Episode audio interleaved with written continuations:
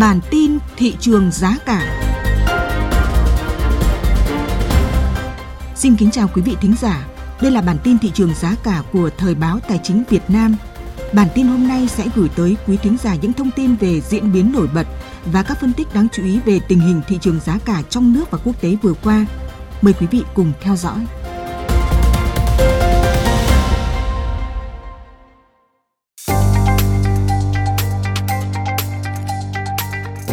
Kính thưa quý vị, trong tuần qua, một số giá hàng hóa có chiều hướng tăng là những thông tin thị trường giá cả trong nước đáng chú ý tuần này.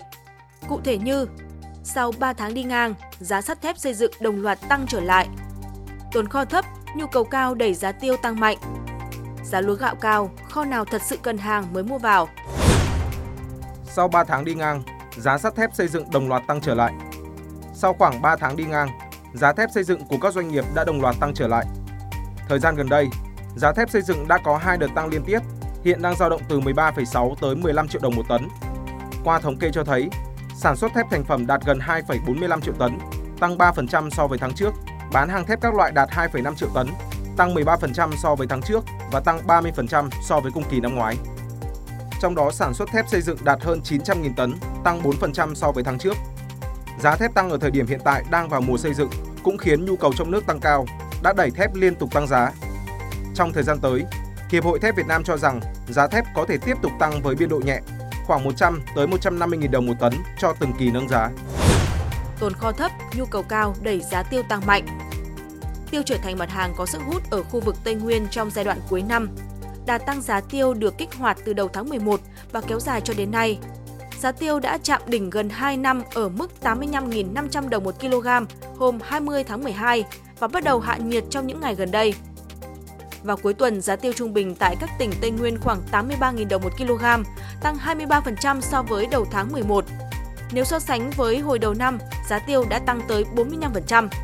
Như vậy, đây là tháng thứ tư liên tiếp xuất khẩu hồ tiêu tăng so với cùng kỳ cũng như năm 2022.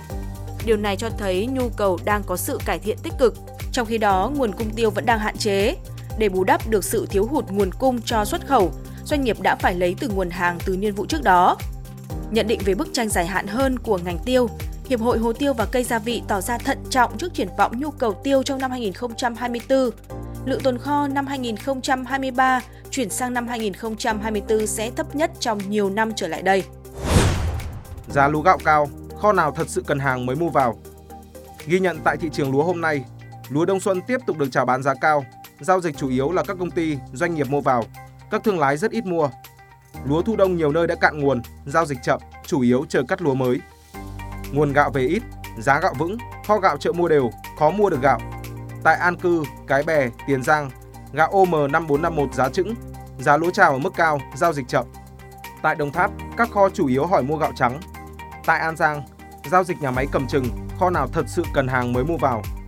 Theo cập nhật của Sở Nông nghiệp và Phát triển Nông thôn tỉnh An Giang, hôm nay giá lúa các loại điều chỉnh tăng mạnh 200 đồng 1 kg, duy trì ở mức 9.500 đến 9.800 đồng 1 kg.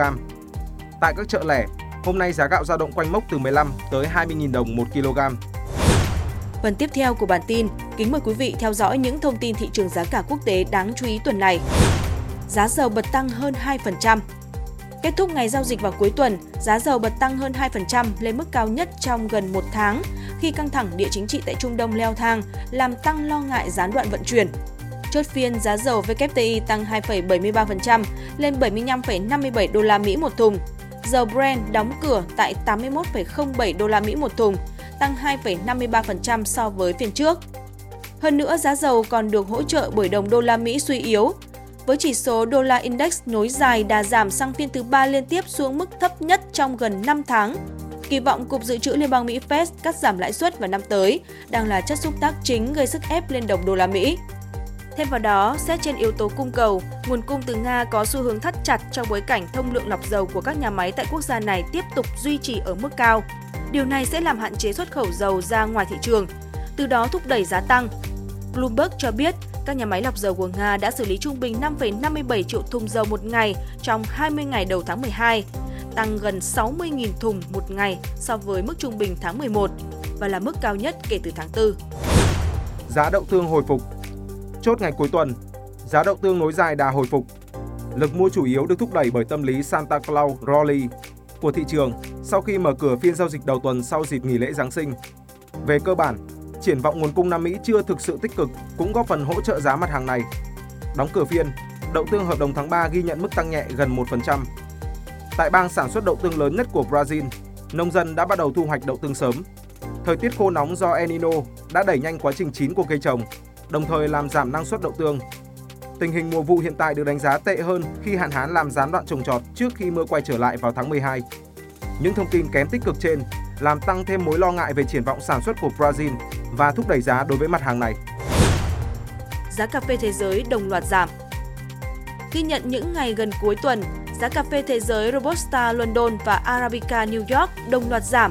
Cụ thể, giá cà phê Robusta hợp đồng kỳ giao hạn tháng 1 năm 2024 trên sàn London giảm hơn 3%, tương đương 104 đô la Mỹ một tấn.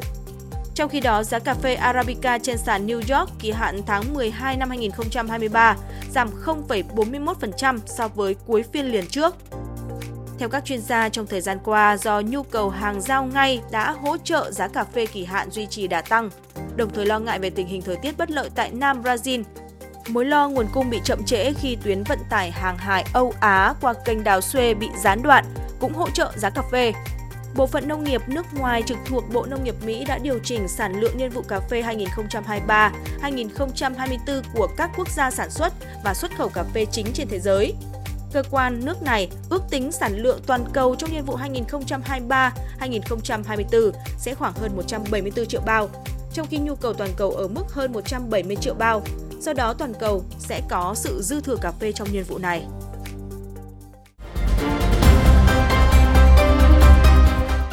Quý vị vừa lắng nghe những thông tin nổi bật và chọn lọc từ bản tin thị trường giá cả của Thời báo Tài chính Việt Nam. Những người thực hiện Trần Thắng, Mạnh Tuấn, Huy Hoàng, Nguyên Hương. Xin trân trọng cảm ơn và hẹn gặp lại quý vị khán giả trong những bản tin tiếp theo.